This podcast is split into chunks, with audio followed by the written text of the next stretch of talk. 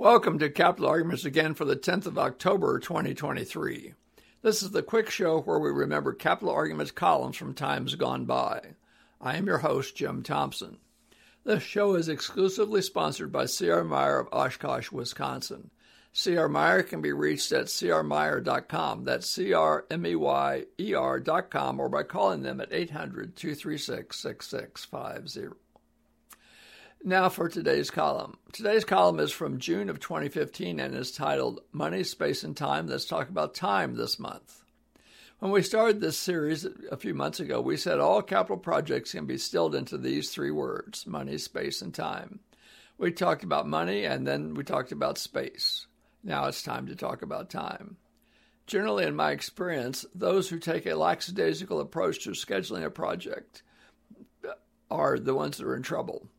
They act as if they have all the time in the world for both the pre work and the shutdown. Either they don't understand what is required or they have low standards. They end up in trouble due to poor planning or lack of thoroughness. Further, they do not investigate what others have done and do not challenge themselves to do better than what has happened in the past. Challenging people to do better is the reason the Engineering Manager of the Year award exists and why we have so much trouble finding good candidates. The other time problem is being too optimistic about the time needed to complete a project. This usually comes from pressure from on high to minimize downtime. The lead engineer acquiesces to the pressure but fails to do the pre work necessary to make the project happen in the scheduled time.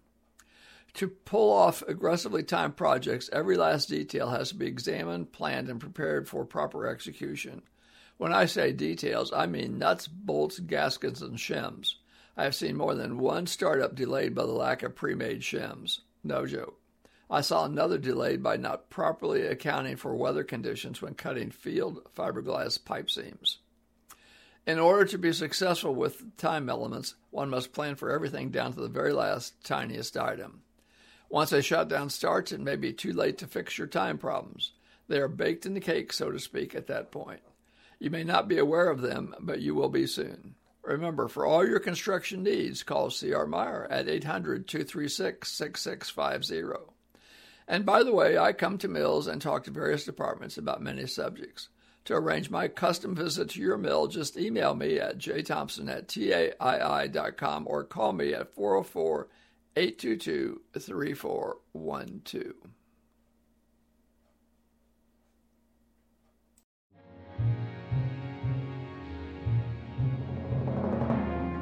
Thank you for listening to our show today. We appreciate your support.